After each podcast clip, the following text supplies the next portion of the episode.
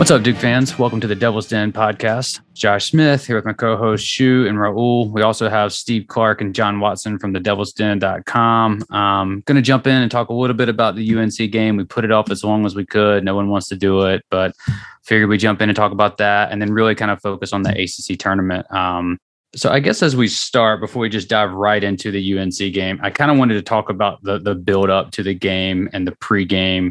Um, for me specifically it didn't really resonate until I saw K kind of sitting there and you're seeing him kind of take that deep emotional kind of like trying to steady himself breath. I don't think I've ever seen K like that. Um, the only time that came close is that he shed a tear a little bit on senior night for Jon and uh, Lance and Zoobs, the 8250. Since then, I haven't really seen it. And so that really kind of set set it all off for me of like, oh, this is real um, this is it. So I guess want to just toss it around to you all briefly. During that moment, when did it sit in for you uh, that this is it? This is K's final game in Cameron. Um, Raul, I guess I'll, I'll toss it to you to start. Well, actually, the moment for me was earlier than that. Um, it's when we were putting out our last podcast, and I was trying to decide what to title it, and then I had to pick uh, between UNC preview and Coach K's last game in Cameron and somehow writing those words made it really sink in. I think for me, um, like I, I, I assumed they were going to do something to honor him before the game. I didn't know that they were going to do that player tunnel, but actually, I was I was on Twitter uh, before the game, and I think it was Andre Dawkins posted a picture of he was in a room with a lot of the former players, and they were putting on the white T-shirts that they were wearing. And I just remember like in the moment, I just thought, oh, that's like a really cool thing. Like they're going to be kind of coordinated in a way to honor K. And, and I think for me, like that's when it started like sinking home. Like when I saw that picture and I knew like those guys are going to be leaving whatever that room was that they were in camera Cameron, you know, and I knew they're going to be going out to honor him in a, in a unique way, you know, knowing that they were coordinating the t-shirts. Yeah. I mean, not to get too like morbid, but this is like something you, you think like you know one day my grandfather is going to die and i'm going to prepare myself for this right? So you knew this day was coming and we've known it for a year but it didn't really really sink in. Um at josh you were at the house with me. Uh they're doing the national anthem. You know josh is we've got a group of guys getting rowdy and josh is telling everybody just like shut up guys. This is the last time we'll ever see this. This is like something that we're going to pay attention to and try to remember forever. So it didn't hit me until until really that moment but that that's when it was. What about for you, John? I'm curious. We asked Steve on the last pod um, for him what the experience was like, kind of covering K, covering Duke, covering the program. You've been doing this for over 20 years. What was going on for you, kind of watching that? You know, this is the last time he's coming out. Yeah, it's kind of weird. Um, it, it hit me with the pregame stuff and watching him do the national anthem, but quite honestly, given the way the night went, it hasn't hit me yet because I refuse to believe he's going to go out like that. I mean, I know that's kind of a segue into what we're going to talk about, but I mean, seriously, it was it just at, at the end, all the emotion was gone. I mean, it was, you know, Michael introducing uh, K and talking to him and then having, you know, him come, K come out and essentially apologize to the crowd and try to make it about his team. I mean, it just seemed awkward to me. I, I don't know if that's because of the result, because of what had just happened, but it still hasn't hit me yet. You know, the program has evolved over the last 20 plus years that I've been doing this, but uh, it just hasn't hit me that, you know, Coach K is not going to be there yet. It just, it hasn't hit me yet. Um, I know that's kind of a cop out, but I, I think the lasting memory is going to be what happens in the next couple weeks, uh, for better or worse. Yeah, I agree with that. Um, I don't think it'll really hit me until, and I was telling you this Saturday night. Um, until CTC next year and Jon's coming out, right? And it's just Jon. Um, that's when it'll probably start to sink in that like, oh yeah, this is this is it. You know, this is the this is where we're going with it. Um, well, and you mentioned it, but oh, go ahead, Ro. I was just going to say, do you guys think they should have done some of that ceremony before the game? It's almost like they didn't consider the possibility of a loss. Like, I mean, maybe that's just how these things are always done, but it was really it was kind of bittersweet because it was sort of it reminded me that there's a bigger picture there, right? Um, you know, I was upset about the loss, but seeing the larger picture of what K's career has meant to so many people was helpful in a way for me. But at the same time, it was weirdly tinged with this sense of, you know, just having kind of been almost embarrassed at the end of that game. Yeah. And I, think the more appropriate time to do this would be at the team banquet following the season. I mean, that's traditionally that's been the the time of the year every year that I've kind of put a bow on the season, for better or worse. I mean, you know, and and really, I mean, to liken the uh, the earlier analogy about the grandfather dying, you know, not to be morbid, but you could have had a, you know, a celebration of his career in Cameron after the season, and I'm pretty sure it would have sold out. You know, there's just there's a lot. It, it was just a weird dynamic that night, a very weird dynamic, and you know, I know the the kids had a tough time balancing all the emotions and all the expectations, and you know, it, it showed. But I think Krzyzewski had the same problem. You know, they can talk about, oh, well, he was locked in from the. No, he wasn't. I mean, if he is, he's not a human. I mean, I don't, I don't mean that disrespectfully, but it's you literally got f- the last four plus decades of your life.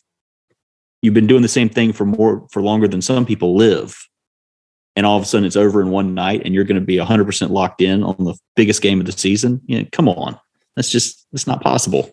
Can I ask you guys this one thing too? Like, because we've never seen this before, right? Like, I've never saw a Hall of Fame coach or something have this kind of.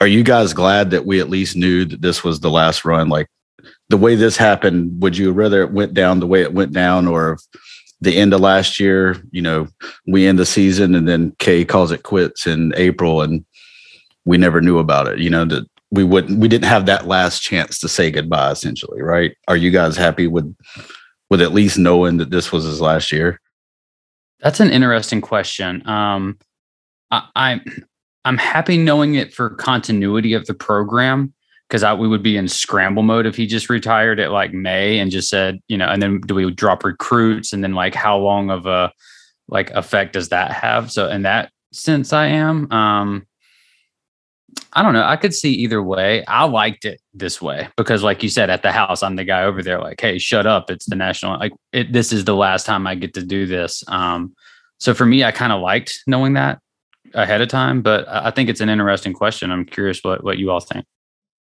I agree with what you just said. It's there's two competing interests here: the program's uh, continuity and honoring the, the greatest coach in, in the game. And it's I, I think if you asked him, he would want to do it the way he did it 10 times out of 10. Because at the end of the day, he doesn't want to see his legacy tarnished like what, you know, when Dean Smith stopped and all of a sudden it's Matt, Dor- uh, not Matt Dor, uh, Bill Guthridge. You know, Guthridge had a team that was loaded uh, that next year. I mean, just loaded. Um, I mean, they made the final four, but after that, it fell off a cliff. Duke's not going to have a loaded team next year unless they do it this way because the entire starting five's leaving. And like you said, what if they drop recruits? I mean, at that point, next year they're bad. And, you know, I, it, it's just, there's no perfect way to do it. And, you know, of, of the ways to do it, I mean, Gene Keady and Matt Painter at Purdue is the only, only, I guess, analogy I can remember that they did it like this. But, um, I think this is the best way of a, to make a bad situation as good as you can.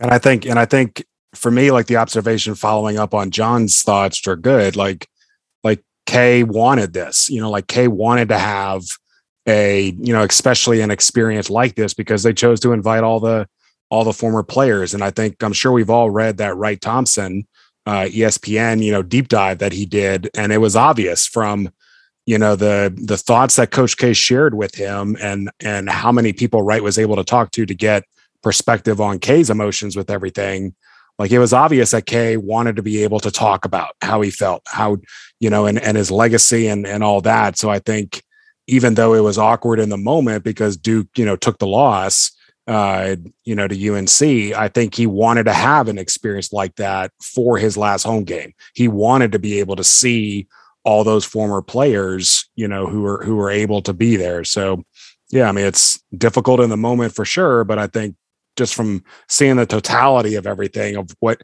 how things played out, how they honored him, like I think that's you know, a big part of that is because he wanted that. Ro, do you want to jump in? No, I was going to ask uh, were there any players you were surprised weren't there or were there? Um, just from you guys' perspective, like John and Steve. I was not surprised Josh McRoberts didn't show up, no McBobs.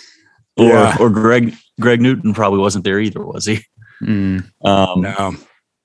uh, you know, it's it's hard to say. I mean, everyone has moved on. Um, you know, forty some years. It's it's kind of hard to pick guys. Um, but it, the amount of players who came back and and big time players who came back was was interesting to see. Yeah. Um, not reported from what I understood. There was a couple managers, um, support staff also who were invited who came back, and to me, that's that's very telling that he would have the kind of relationship to have those kind of people come back and not just his players. Um, it's kind of a testament to him. But yeah, I I, I was kind of surprised Luol Deng didn't show up. You know, just given the history there. But a, a lot of guys, you know, maybe just couldn't make it. But it, it was interesting to see who did show up, and um, it, it was a very very nice uh, look at the legacy, for lack of a better term. It was interesting to me that none of the, and this includes Deng, none of the one and done guys were there, right? Like I can't think of a single one, and I assume they were Well, all most of them are in the NBA. Yeah, I know, but still, Your a lot of early them ones had- like Deng and Maggette. Right. Yeah, a lot of them had the night off, or you know, I mean, Grayson Allen had to play the next day, and he still came, right? Or was he there? Or I Yeah, don't he. Yeah, Grayson was Grayson there. because the night before he got paid back for the out uh, the um uh, The Caruso right. vote, yeah. yeah the Caruso thing. Mhm. Yeah. So I mean, Well, I guess it's not really payback because it didn't take him out for a couple months. So yeah, there's that.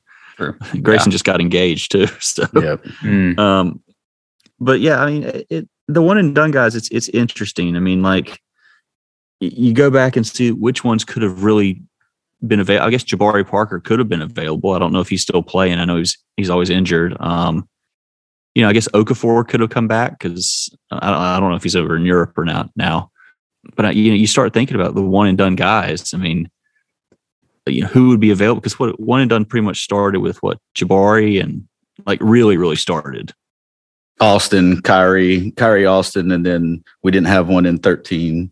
And then 15, the whole Tyus Winslow The three. Okafor is Yeah. when it Yeah. really just took off. Actually, I I, I remember I uh, I I made a list of the guys that I knew were playing on Saturday in with their NBA teams before we recorded the last podcast. And guys that were playing on Saturday included Trey and Tyus Jones, Mason Plumlee, Justice Winslow, and Wendell Carter. They all had games on Saturday. So, but that was the only ones that I saw uh, based on the NBA schedule that were playing. yeah, and some guys like uh, I know RJ had a game on the West Coast the next night, so it's like okay, maybe if you have a game in LA, you don't come, but it just surprised me a little bit. I think Zion's the the biggest one, right? That's the one where most people were thinking that like, oh, he's just rehabbing. Where's he at? But you know, and I like GP was saying it on the CBS pod. I'm not going to get into his controversy, but I think that Zion's had a lot of like negative press anyway, and so if he comes there, it. I don't think Yeah. he wants to be there right now. Right? I don't think he wants to answer those questions. He's on media silence. Yeah, pretty much. I mean, and you start thinking about so which one and duns who didn't have NBA commitments, which you think about, and I mean, most of them who aren't in the league are in the G League right now. Um, like, I mean, I saw Harry, I saw Harry Giles uh, tweeting out a couple things. Um, you know, it's it, it's just been tough uh, to see. I mean, you know, I, I liked seeing a lot of the '90s guys, a lot of the early 2000s guys. I mean, it it really for me brought back a kind of a nostalgia of man that Duke used to be a, a long term program. Mm. I thought it was cool. I thought it was cool seeing uh, Kyle Singler was standing there with Yeah. Laettner for quite a while. Oh, wasn't was that cool? Yeah, I thought Yeah. that was really cool. Yeah, and Kyle doesn't do that a lot. A lot. Kyle doesn't really. co- I haven't seen like Kyle, but I know he's done. He's kind of traveled. He was in Spain for a while, um, and he's kind of just more a little more introverted. But I haven't seen him like around as much as I would think of the Final Four most outstanding player, four year guy, national champion. Right? Like I think he's like top five or top eight in pretty much every major statistical category at Duke. probably I would have I would have been in favor in putting number 12 up there, but that's that's probably for a different day. yeah. I, I mean, you know, it's easy to be introverted when you made like $25 million and now you don't have much True. True. Yeah. Um, well, I guess we'll talk about the game a little bit, but really, and I want to talk kind of in, in sequences here. Um, there was one sequence in the game, and it kind of went back and forth even through the first half and into the second half. But when I was thinking back on it, and I've shared this on the boards and some other places, but there was a sequence where Duke's up 37 28 late in the first half. We missed the front end of a one and one. Bacot gets the 50 50 call. Now, some people were talking about the, to me, I thought it could have gone either way. It just happened to go his way, right? He just, it happened to be a block, wasn't a charge. So we go from Bacot potentially having three fouls to two free throw, offensive rebound, Carolina three. Duke misses the front end of a one and one again. Carolina three. We go from being up nine, where it's a two point game at halftime. I thought that sequence, if it goes a little bit differently, Duke's up 15, Bacot's got three fouls. We're heading into halftime. This game's over. Carolina's not coming back from this. This is not a good Carolina team. They've never done that all year. This is their second quad one win. That was the sequence to me where I thought we could have won the game. Um, and I'm curious for you all if if you agree, if you saw it differently, if there was another sequence, or what you thought about that, particularly as it related to us going into halftime and maybe accounting for us not really coming out of the gates as strongly um, as we thought. But I'll Shoe you jump in on this one first. Well, I mean, you know, that's been our MO forever. Like we throw that punch, you know, the last three or four minutes before the half ends and to start the second half. And so to to get knocked back, you know, as Coach, K would say, like to get knocked back in that sequence there, missing the front end of one and ones. That's, I mean, those are killers. Those are free throws. You know, they're easy basket. And who was it? Uh, was it Keels and Paolo that missed the f- Keels for sure missed one. I'm, yeah. I'm not 100 percent who missed the other one though. Yeah. Um, I'm gonna be honest. I haven't rewatched the game. I rewatch every game, but I can't bring myself to rewatch that one. So some of the details fuzzy about. But yeah, I mean, just not being able to to really fight in that that last three minutes and like you said to only go up uh into the half up two was that was that was a tough look yeah i'm not going to be too mad about that call it's like we can't depend on the refs to take Bacot out of the game so we can win if we need that there's a bigger issue right well, I don't think I wouldn't. Yeah, I want to be clear. Too. I'm not saying that it was a caller, but I'm just saying it's one of those 50 50 things. If it goes this way, it's a two point, it ended up being a two point game. It goes the other way, that's a huge shift, right? Go ahead, Steve, jump in. I think for me, like the second half, like what Carolina did with the with the ball screen, I think both how they how they attacked Duke with their ball screens in the second half, they did a really really good job. Uh, you have to give them credit on that, and I think the way they uh, put us, you know, put Duke in position to have to defend their pick and rolls. Like that was that was the tale of the second half for me. I just thought there wasn't a lot of adjustments that appeared to be made uh, with that, and I think the communication was, you know, it was really difficult. I mean, I just the way the way Carolina took a hold of that game was through was through pick and roll. I think, especially like when they were um, when Duke had the ball, and this, this happened a lot with Keels, where they, I think they figured out that they wanted to blitz him when he was coming off coming off the screen uh, with the ball, and it seemed like Duke had a tough time kind of adjusting to that a little bit. Whether and I and I get that they were like hunting miss, they were trying to hunt Paolo and get a mismatch, you know, for him, and I think the like what we saw, I think is like the flip side of when you have a you know, cheat code like you have with Paolo and you want to try to hunt that matchup through screen and roll, that's generally a good thing. But the flip side is if your team, if the other team knows that they can attack you and blitz the way Carolina did uh, with Duke's ball screens, like if you don't take care of the ball, you can have problems. And they, I mean, we just we saw that in in spades the whole second half. Yeah, that RJ Davis uh, pick and roll at the top of the key was just unstoppable for them. Um, from about 10 minutes left on, they just ran it every time. And I don't have the stats in front of me, but I imagine if they ran it 20 times, they scored on 17 of them.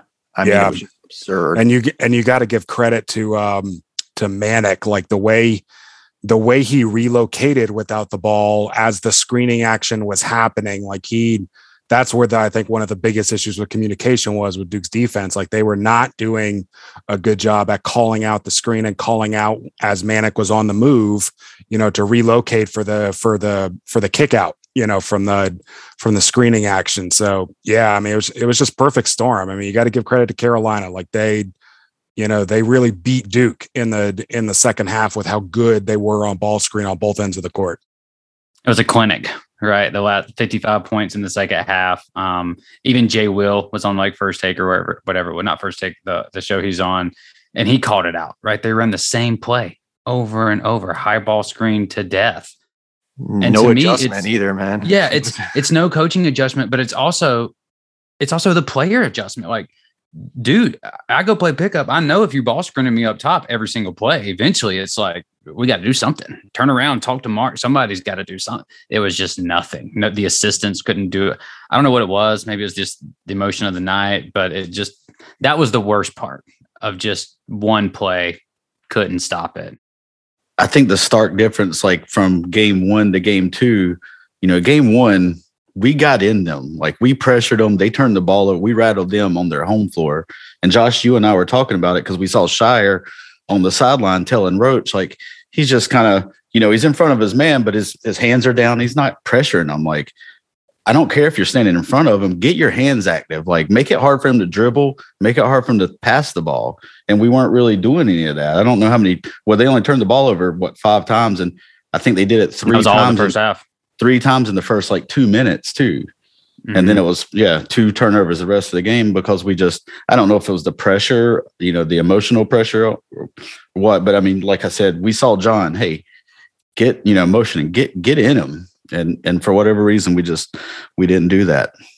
And on the flip side, every catch that we fumble or like a, a they would get bumped, right? Like just not strong with the ball. Well, that's what Steve was saying with that, uh, that blitz, I think was giving us a lot of trouble. Like as soon as uh, we'd catch the ball or turn the corner on the screen there, it was two guys right on the player. Um, yep. You know, and that was, uh, I saw a, an adjustment in their defense actually in the second half too, with how they were defending Paolo.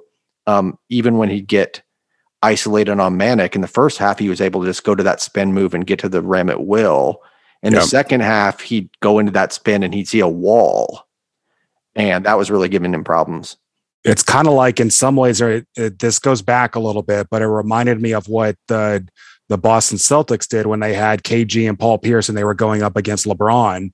They they built a wall similar to that because they knew like Bron would come off the ball screen and he would want to you know attack the paint. And they built a wall and they made him see you know see bodies. And that in that particular championship like that's how they were able to beat them you know because they knew his instincts were to try to attack mismatches and that's and like I said, that's the flip side. Like when you have a guy like Paolo who is so gifted and he can do anything you want in pick and roll. When you see in the first half how good things were going for him in attacking mismatches off of ball screens, you think, okay, let's go back to it. And that's where I think the chess mats happened, you know, to Raul's point. Like Carolina said, okay, it's obvious Paolo wants to, you know, create mismatches off a screen and roll. So how about we blitz it? Let's attack it a little bit differently. And they did that. And we've just seen us defend the ball screen. Like the ball screen defense has always kind of been like a chink in our armor for the last like 20 years, ever since ball handlers have become more dynamic. But we've seen like a lot better adjustments this year on how we've defended it. And I'm curious as we talk about that, like, and I'll send this to you first, John. Did UNC beat Duke? Did Hubert beat Duke or did the moment beat Duke? Like, what, what do you see here? Was this just the moment that beat Duke and we just couldn't capture that energy? Or did you just see, you know, was it Hubert running circles around us? It's probably a little bit of everything, but you know, this is who this team has been this year. Um, they're not good at home. Yeah, it's uh, allegedly the best uh, atmosphere in college basketball, and they were markedly worse at home this year. And you know, Krzyzewski talked about it in the post game. The team had been, you know, pretty much fat and happy, living living high on life because they'd won the ACC going into that that's kind of been a microcosm of everything we've seen this year. You know, I, what I saw in the first half was they fell behind early. You know, Carolina came in. You know, we're not going to get blown out this game. Carolina goes up nine. Duke rallies back. Duke takes a big lead. Uh, then we get to the sequence you're talking about, and you know, they got up and it's like, like you said, give them the knockout punch. Let's go into this ha- halftime. Let's go to have a celebration. They don't do it. And there's really no urgency. And then coming out of halftime, they play, in my opinion, it looked like they were just like, you know what, we're going to flip the switch. We're going to flip the switch. There's no panic until about three and a half minutes left, and it's it's over at that point. I mean, and, and that's that's been what we've seen all year. You know, they do enough work to get to a point that they think should be good enough, and then they stop. You know, it happened against Louisville. Now they got some stops, but you know that was it. Happened against Wake Forest. They got yep. a, you know, it happened against um, a couple other. You know, Wake uh, happened against Miami. Happened against Florida State. Happened against Virginia. I mean, they do enough to get to that point, and then they stop. And you know, I don't. I, I part of me thinks is there's no real floor general on this team. Um, I, I, don't really know who the defining personality on this team is, but you know, if it's Wendell, he's a laid back guy, and this team just seems to compartmentalize things very well. But at some point, you kind of wonder, you know, when's the urgency going to come in? Because you know, the big criticism on the message boards, which are never a good thing to read after a game, but you know, the big thing was if you can't get hyped up and want to run through a wall for Mike Krzyzewski's final game at Cameron Indoor Stadium, and you have the privilege of being on the court, and you're you lose not because the other team's better than you. You lose because they out executed you, they out hustled you, and they outplayed you. That's going to rub a lot of people the wrong way. Um, but that's also this team's mo. I mean, they don't get too high, they don't get too low. I mean, if you read Banchero's um, post game comments and even the comments he had today, which are on the site, I mean, you know, it's like, okay, we watched the tape, we know what we did, we need to do better, let's move on. And it's uh, whether that's the appropriate response or not, it's it's their response. And so, mm. all that being said, uh, to answer your question, you know, I think it's Duke. Duke showed their floor on on Saturday night at the worst time of year, and if they do it again, um, we're looking at it's really going to be Coach K's last game, um, and that's that's that's a concern. That being said, you look at how they play away from Cameron, and they're probably the best team in the country. So there there's that optimism. Yeah, and you made a really good point, and this is something that I never, haven't really thought about yet. Um, how differently that what the lead up into that game would have been if we hadn't have secured the ACC regular season. Like if let's say Notre Dame doesn't lose and we have to win Saturday to claim that, I think you know maybe not, but I know how K kind of like th- and like how he talks. If that was still up for debate, I think that could have been enough to shift the motivation over um, to say, hey, let's go pursue and win the ACC.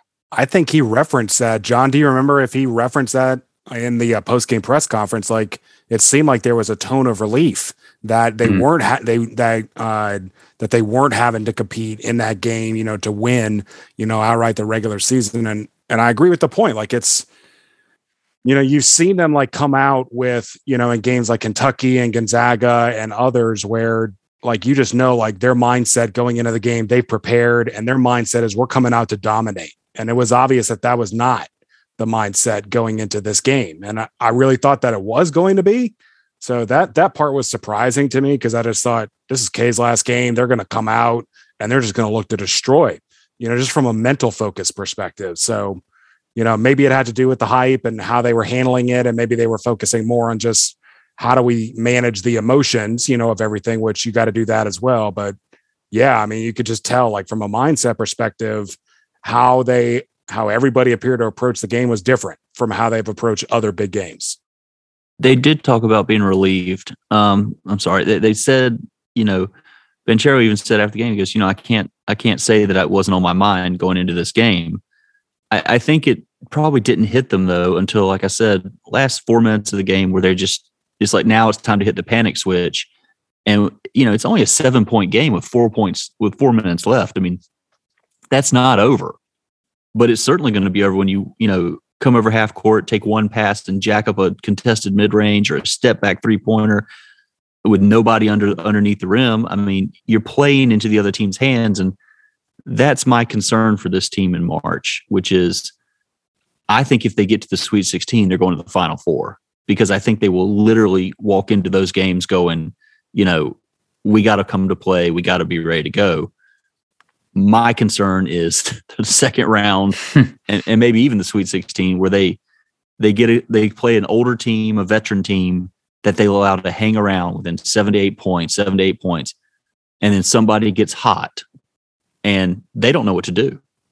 Um, you know, because that's that's what I saw play out against Carolina, and you know, for all the accolades Krzyzewski wants to heap on, I mean, Carolina's not a good team.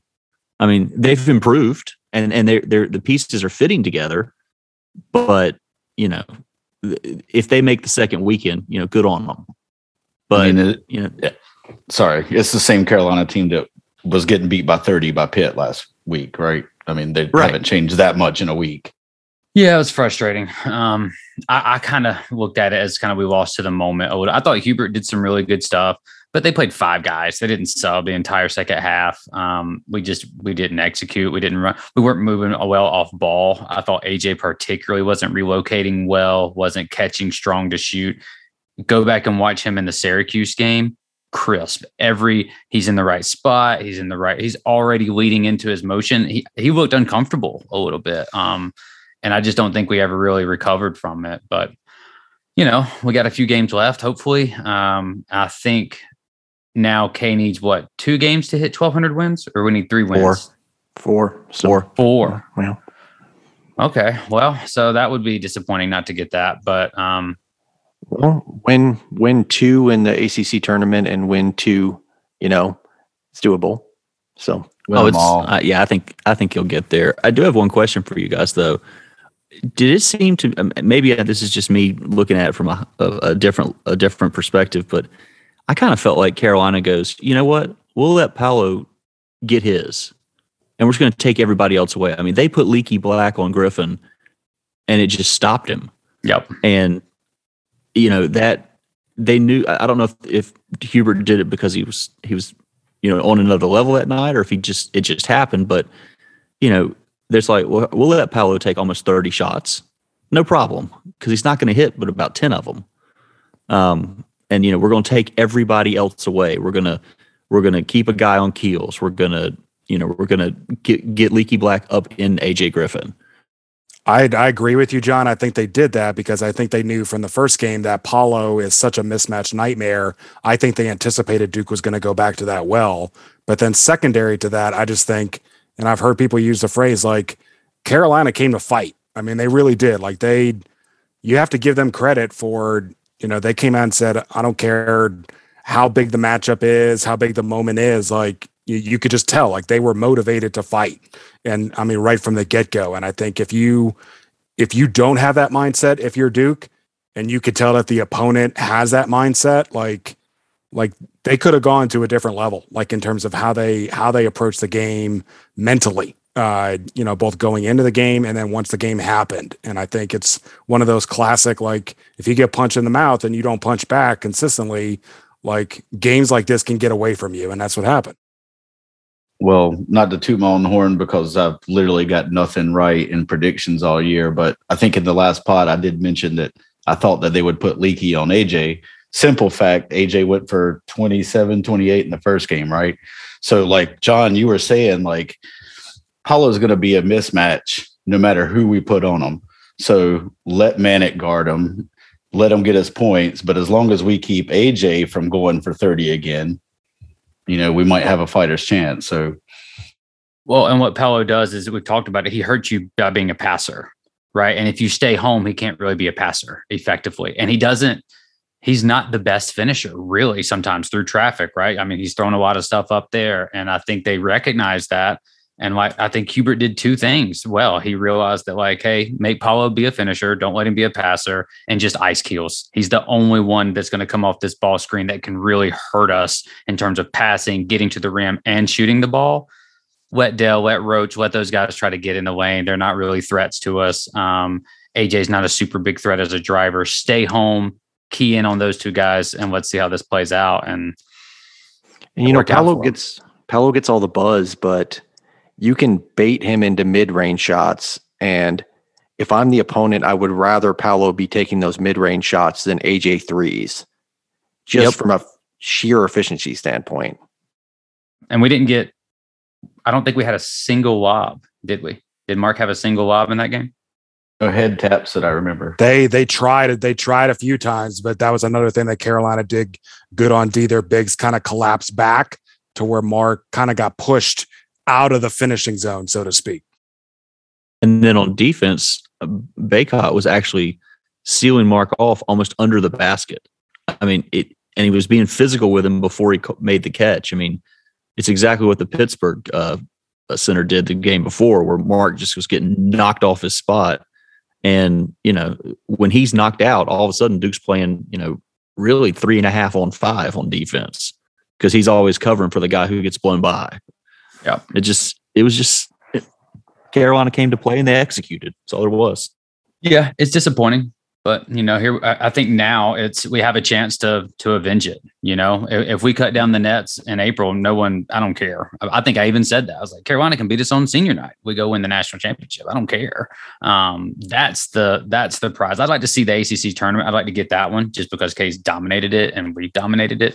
Um, but we have potentially nine more games you know and i think it sucks to lose that one but there's no better motivator than losing that game right? Like if that doesn't motivate you to go out there and get it going to make up for the like, taste in your mouth, that you don't get a better one than that. Um, and we've seen that late in the year, and I think we've talked about it a little bit of you know losing to Maryland in 2010, right, and 15 losing to Notre Dame and the and the semifinals. They those late season losses that just kind of seem to spur us on or kind of get us to recalibrate. So. Yeah, I don't think we. I don't think we were going to rattle off 15 straight wins or whatever it would have been like right in the season. Been, yeah. Yeah. Exactly. 16, so, I think, or something yeah. like that. Yeah. Yeah. I think uh Battier mentioned it like he lost his senior night against Maryland.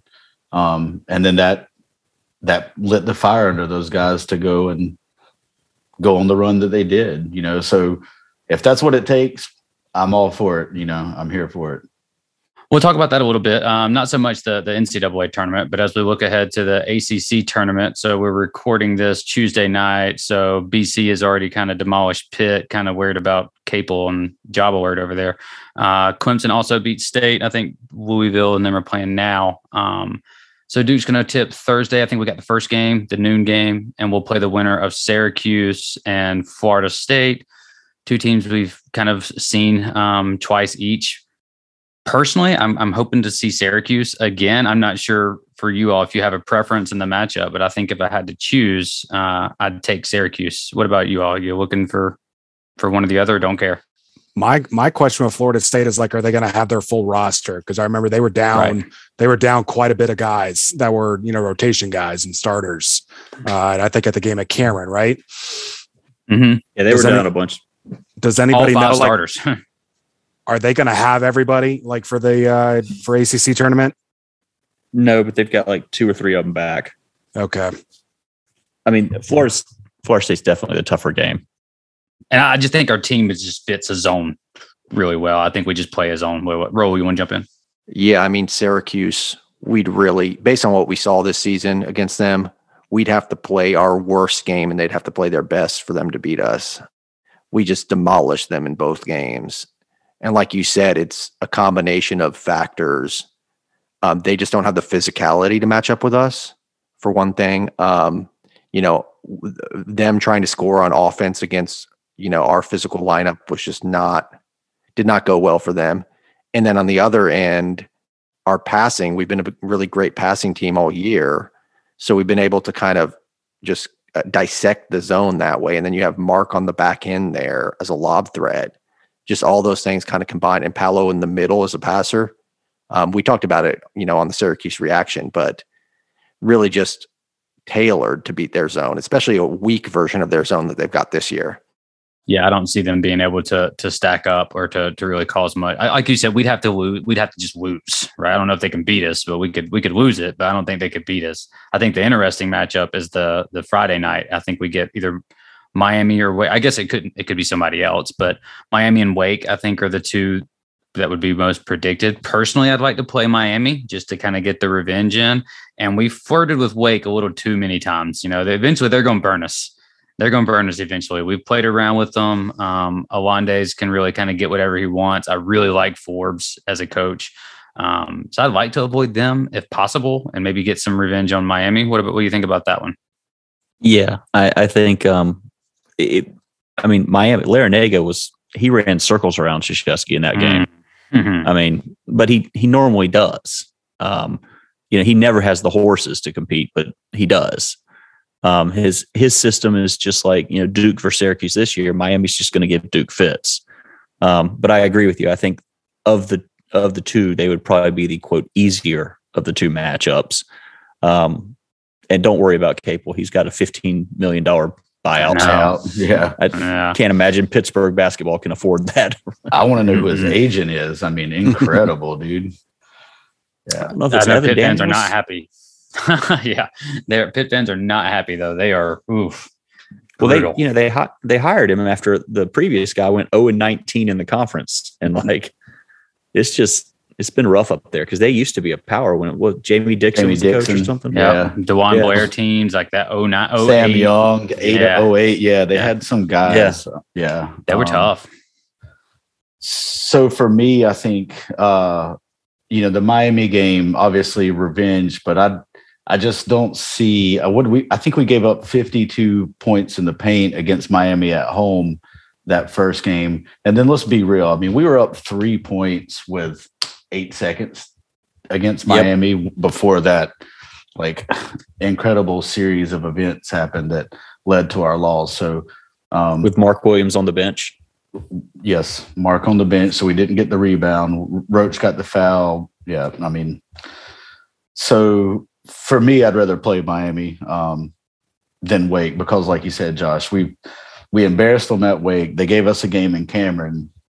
It's hard to beat a team three times. Um, so I, I, I would rather go with Miami.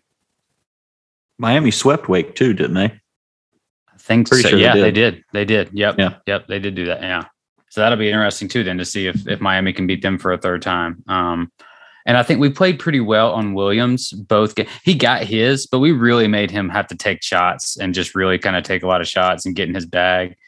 If we don't do that and he comes out and has a good game, I don't I don't want to see that. You know, he could come in and give us 30, 40 if we're not if, if we're playing defense like we did Saturday, give us 50. But Duke was up 20 on Yep. Wake in the second half and then just did their thing. They stopped. mhm. I mean, you know, so it's it's it's kind of a mixed bag there. It's like, you know, maybe they'll they'll realize their urgency now. Um, because you know, you lose, you're done. Um, I don't know how how you can make that point big enough for these guys. Um, because there is no tomorrow. And so, you know, hopefully that'll lend itself to more discipline uh, when you get to that point. Also another dynamic, you know, because we talked about how good we've been on the road as opposed to home. Well, this ACC tournament's in Brooklyn. Um, but we obviously, and we have fans everywhere, but we'll have a lot of fans there, I imagine.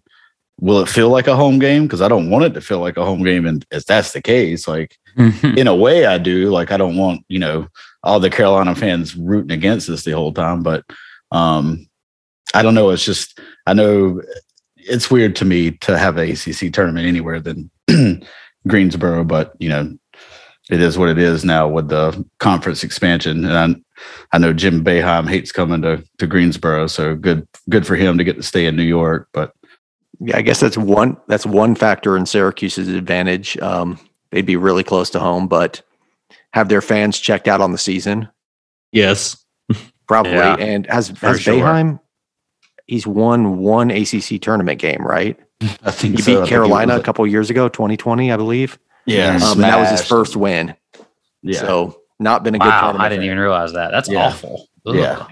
That's crazy, right? Like he's only won one ACC, but he's went to the Final Four like two times since they've been. They go on some like fluke run anytime they make the NCAA tournament. Like, did they go as an 11 seed a couple years ago?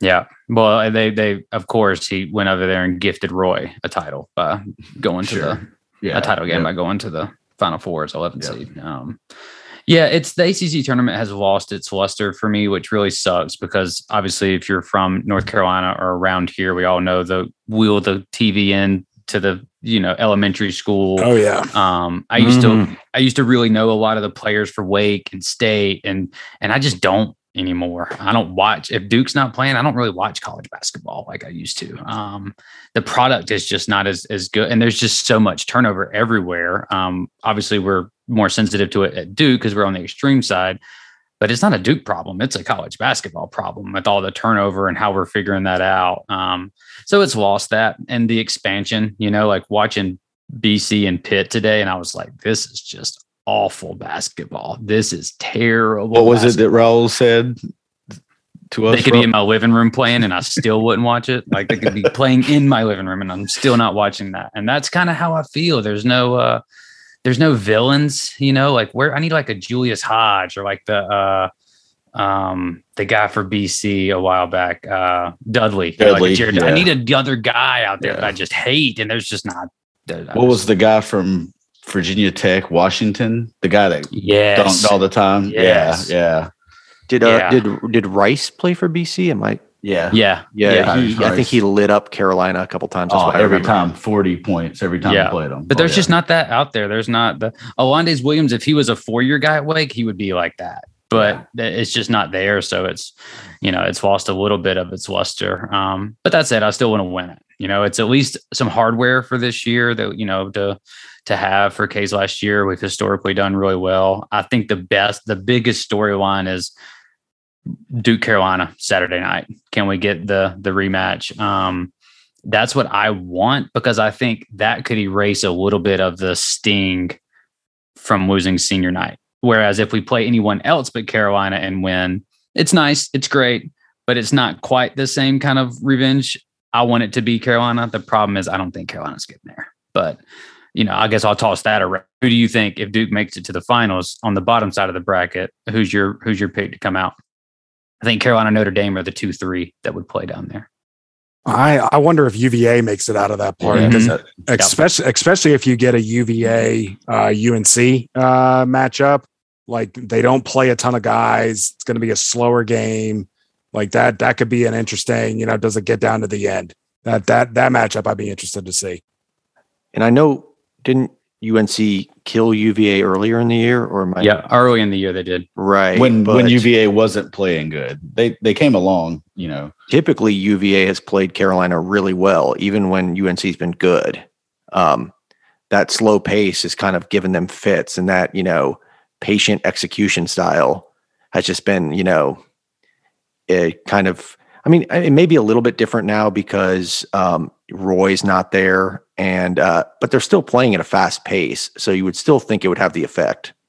UVA is the kind of team that could give them fits because they play that pack line style, and one of their defensive rules is they they usually like nine times out of ten when the ball goes into the post for a post entry, like they double hard and make that big kick it back out for ball reversal, and like that would be an interesting kind of chess match to see like how does Carolina if that matchup happens, you know, how does Carolina counter that?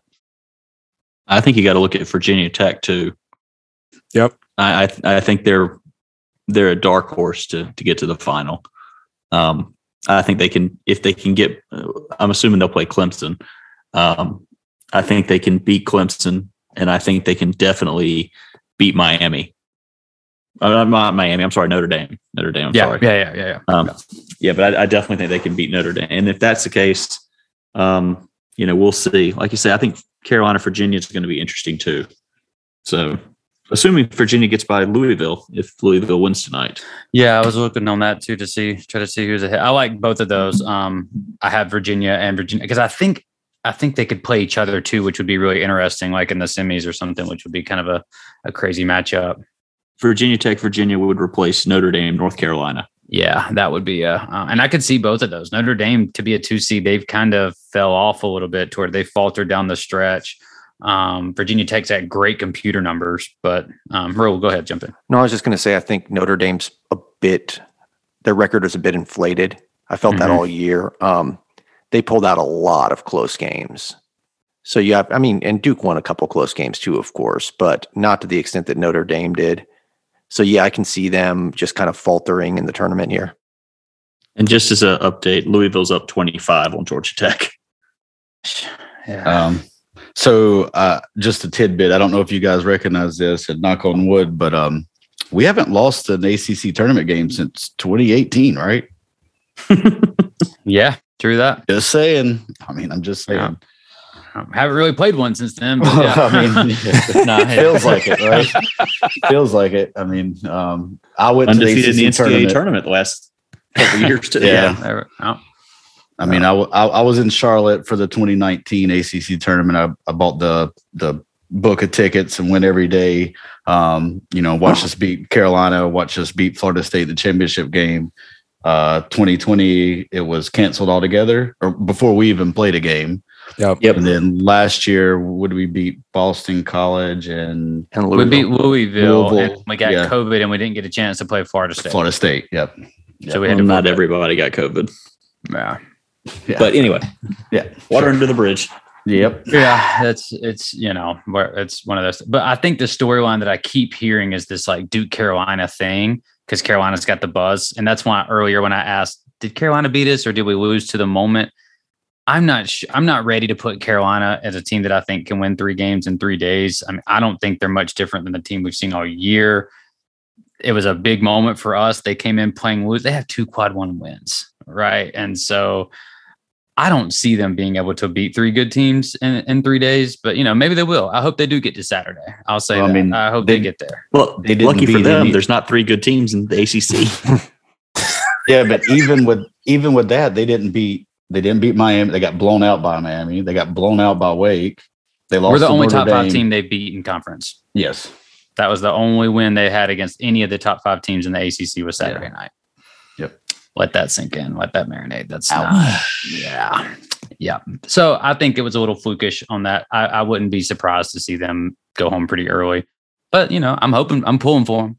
I'm pulling for them. I want to see them Saturday. I, want to just destroy them. Um, and I think that's what'll happen too if we see them again. I think we'll be ready for them. But So how does this tournament? Um, one question I've been thinking about is how does the tournament factor into Duke's seeding? Are we just locked into a two seed no matter what, or um, I mean, I know we can't get the one at this point. That's just out of reach. Uh, but could we fall to a three? Like if we lost the first game? I think Yes. so for sure. Right. Like Yeah. that's a bad loss to Syracuse or Florida State. The narrative has been the ACC so bad, the ACC so bad.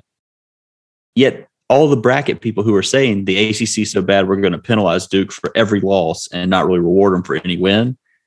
That's all well and good, except for the fact that they look at Gonzaga and Gonzaga loses to St. Mary's, which is about the same as losing to Carolina, and they're not penalized. And you know, no one penalizes Gonzaga for sleepwalking for through a bad conference. And I think the West Coast Conference has like two teams in. The ACC is projected to have five, Mhm. but the narrative is the ACC is horrible. And yeah, it's down from where it's been.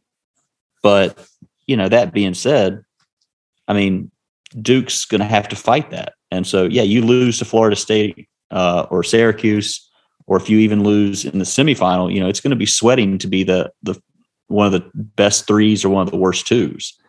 Um, and, and really, you got to figure out which you would rather have. I mean, if you're the worst two, you're going to go out west to Gonzaga. Yeah. I think.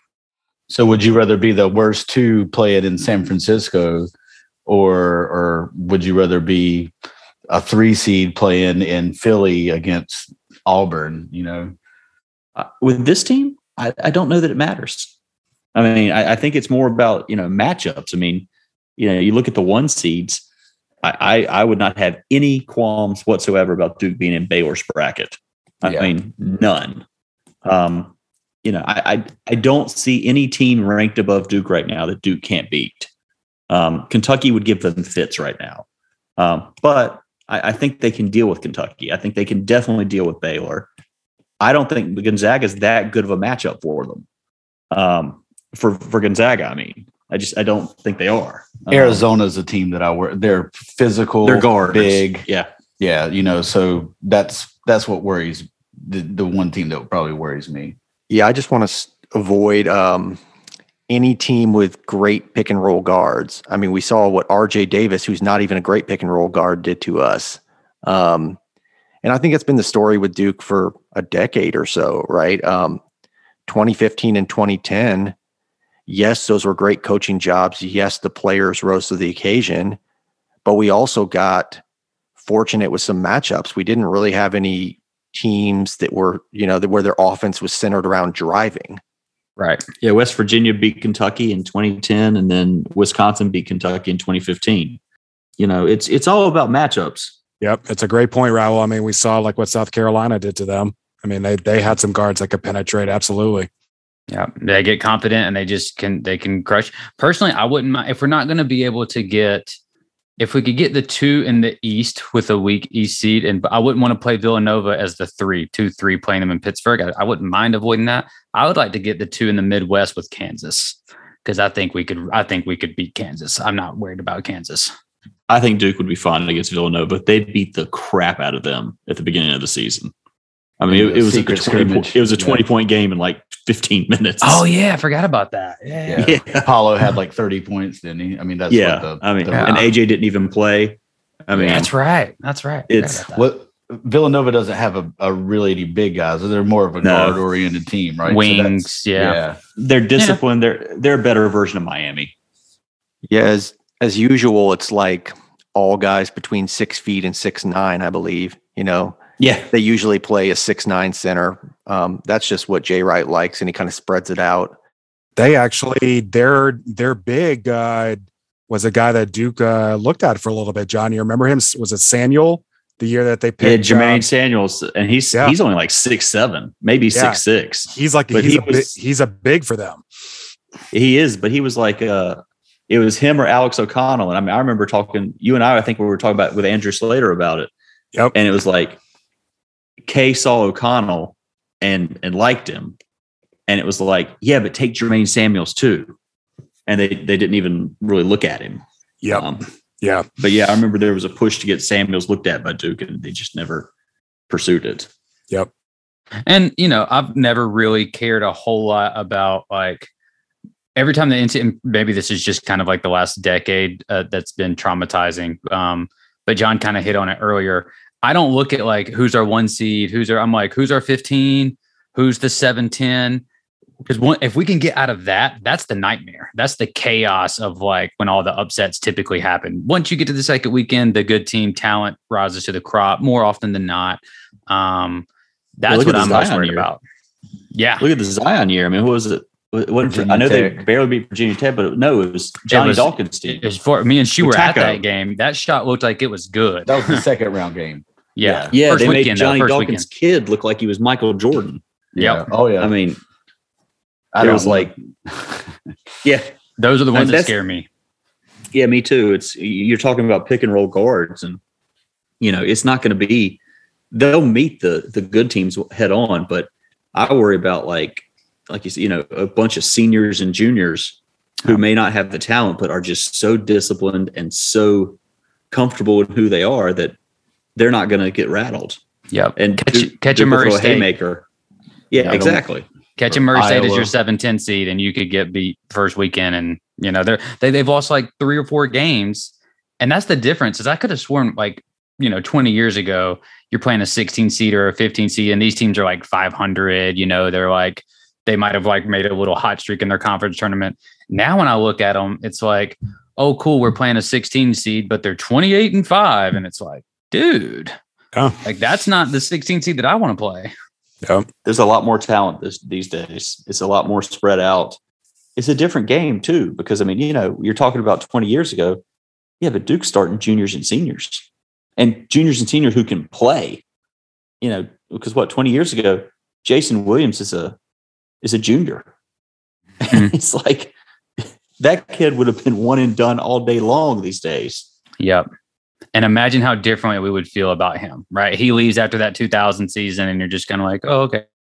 And then after that, it's like, oh, this is what he is. And we don't get that anymore. You know, we don't get to see that.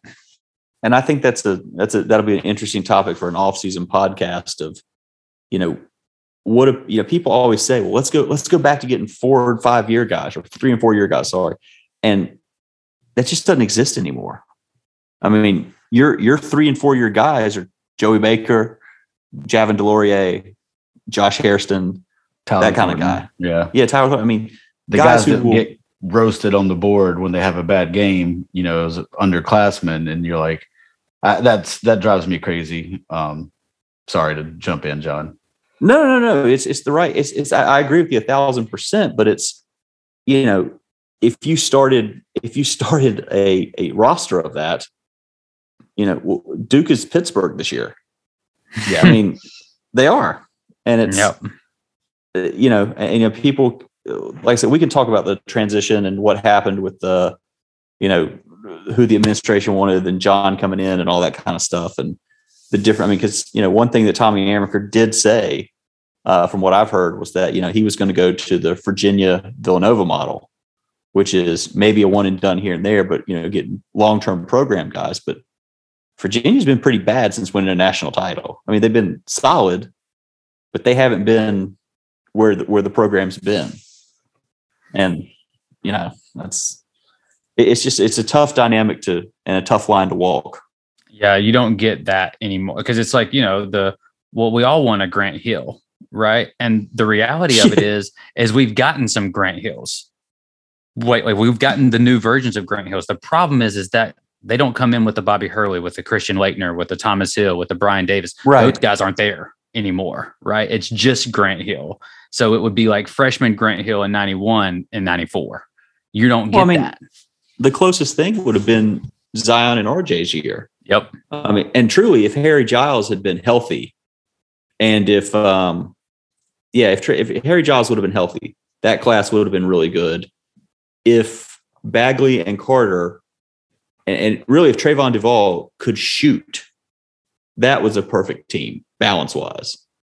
But it's just so hard these days, and you know, it, it's the other thing with the with the transfer portal. You're not going to get three and four year guys anyway Right. Because if they're unhappy, they're going. I mean, Henry Coleman. I mean, you know, uh, Jaemyn Brakefield. Brakefield. Uh, Yeah. Yeah, I mean, even uh, what would you have done to have Jordan Goldwire on this team this year? We probably mean, wouldn't have got pick and rolled to death Saturday night. You know, he at least Correct. would have stopped somebody. it's I just mean- impossible to build it like that, right? It's just impossible to do. And because just it seems like we're just always that one piece away, right? Like Yeah. 2018. Mm-hmm. Imagine if like Kennard just Trae has a pretty good 17 year and we get Kennard back in 18 and it's Kennard, Allen, Trent, Bagley, Carter. The defense would have been terrible. The defense was terrible, but we went to zone and we could have worked that. Like that would have Well, been What if Jer- ridiculous. what if what if Gary Trent doesn't go to be a second rounder, comes back and and is a first rounder the next year? Yeah. Yep. I mean, Yeah. I mean, truthfully, I, people bag on him. What if Duval would have come back for a second year? I mean, that game he had against Kansas, and you know, if he would have, if he was an old school throwback competitive kid, and would have competed like those guys and gotten better that second year, I mean, he was comparable to at times to what you used to see in the early '90s at, at the guard spot. But I mean, him beside Tre Jones, that would have been fun. I mean, can't shoot, but But it would have been interesting, right? Like I would have much rather have seen a Duval, Tre, RJ, Cam, Zion five out there just going bananas than exactly. Bolden at the five and him and Zion just kind of like looking at each other like, dude, get out of the way. But So going back to what you said about, you know, the Virginia Villanova model, I don't think any of us really want to go there. But what I do want to see is get out of this this cycle of replenishing six guys every year. You know, I feel like we've been doing this for I think you it's a it's a it's a fair point, and I think Jon recruited this class, his first class. I think he recruited that in in mind. I mean, I think there's there's a few guys that are potential, you know, consideration one and done, but I think he Lively's cle- gone. Oh yeah, yeah, yeah. But I think he recruited some of those guys with the expectation and the hope, you know, they're going to be here for at least two years. Well, I can tell you, they they think Filipowski's going to stay two years. I mean, and that may be optimistic, but they truly think he's staying two years, and you can see that with the way they're recruiting the 2023 class. Yeah, a lot of a lot of a lot of wings in 2023. So if if Filipowski comes back, he'd be a perfect complement. And then you give Mark Mitchell the starting gig at the four as a sophomore, you know, and then you get McKenzie at the three. Um, I don't know what they're going to do at shooting guard yet, but you know, I mean, they got options. Yep. Yeah, I think it's just too hard to predict. Um, you know, I think eventually we're going to see even the Novas and Gonzagas maybe have to deal with this of how do you recruit talent that's going to stay, but that is good enough to win. Yep. And, you know, maybe it's just luck with some of these programs. Like Virginia was doing that successfully until a couple of years ago, and now they're suddenly not able to. I just don't think that's a viable model to say we're going to recruit players who we know will be great in college, but won't go early. I don't see how you predict that. Well, look at Gonzaga. I mean, Hunter Sallis, uh, has he played this year? Not I mean, really. Oh, I forgot about And he- him. He was a top he was 10. a kid. Yeah. Yeah, five star kid, but he's will. And then you have to ask the question: Nobody ever sees Gonzaga except for in March. You know, is that kind of the Roy Williams of, of college basketball, where they can hide their their five star guys for an extra year so that they will stick around a year? I mean, you put, but then you look at Duke, Frank Jackson, Gary Trent, um, you know, Duval. I mean, this year it's going to be Wendell Moore uh, and maybe, and well, I mean, Trevor Keels and Wendell Moore both leaving, I think, but I don't know that either one of them is a guaranteed first round pick. And, you know, these are guys who you're going, what are you doing? You know, look at DJ Stewart. He's Yeah. playing yeah. for the the podunk fighters of the G League somewhere Hmm. and has no chance of ever making the league. I, I think that's the one thing. Like I, I don't have a problem with. I, I, I loved having Jabaris and Zions and RJs. Don't get me wrong. It's those Right. fringe guys, and we've talked about it. Like Stewart, Stanley, maybe Keels. You know, these guys that probably needed an extra year, but for whatever reason decided to take, you know, a second round jump. Um, Yeah. And the thing to keep in mind with the second round discussion, like players see guys like Gary Trent, you know, who he went second round and he got to his big money deal quicker than if he was a first round guy. And so I think you just have some guys like him and like, you know, many others who they're totally okay going in the second round because they know I'm going to go into a good situation. I'm going to have a four year deal starting out, but I'm also going to get I'm going to get to my second contract quicker, especially if I could show out. And That's it's, a big if, though. it's a Yeah. yeah. but there's I'm just saying like there's guys that are willing to do it. Like Trent's Yeah. a great Oh, example. of You know what I'm saying? Of course. But look Yeah. at, I mean, have you ever looked at the G League rosters? I mean, I was doing it the other day when I was working on something for the website, trying to find like, you know, a G League update for former Blue Devils. And like, I'm looking at some of these rosters going, my God, this is like every Yeah. high school All American I remember, every college All American. I mean, Ryan Kelly's barely getting played. I mean, you know, he's Yeah. ACC's most improved player. I mean, it's you look at this and it's just, I mean, Vernon Carey can't get mm. minutes in the NBA.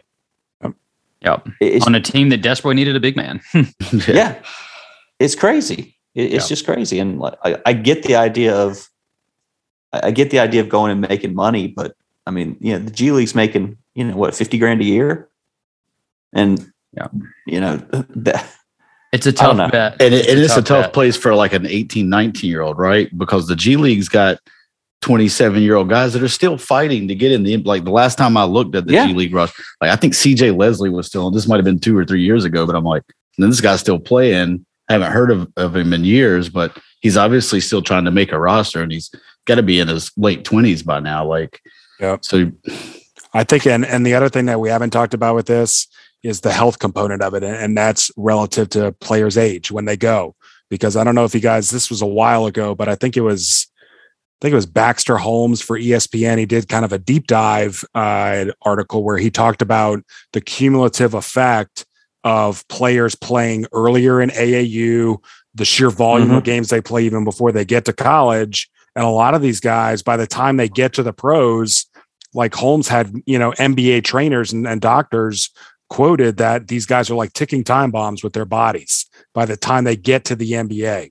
So I think if you're in your mind, if you have people around you who think you're our meal ticket, like the push is there to get you to the league as quick as possible to try to get to that second contract as quick as possible because guys know their bodies are going to break down eventually. Well, look at how many have come to Duke and needed corrective surgery or cleanup surgeries, or I mean, it's it, it, it's a whole fat. I mean, we could do a the whole series on this in the off season. Yeah, that's his whole. Yeah, it's a whole. There's so many variables to all of it. Um, you know, and I think just to to get us to back on track, I guess. Um, you know, hopefully Duke Duke does something good in Brooklyn, right? That's the whole point of it. Now that we've soured you on the program and everybody that we've had coming through it, you know, let's go back to winning. Um, hopefully, we have it. We start game one of nine. Uh, yeah, game one of nine Thursday, and we can really finish strong. Um, Absolutely, I think K, K deserves that, you know, and I'm hoping that he's at his best, that he's able to put this behind him.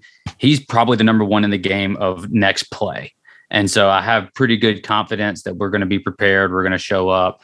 Um, and hopefully we can do something special for him uh, for that. But before we do get out of here, I did want to shout out Mark for getting ACC Defensive Player of the Year. AJ Paolo and Keels were all freshmen.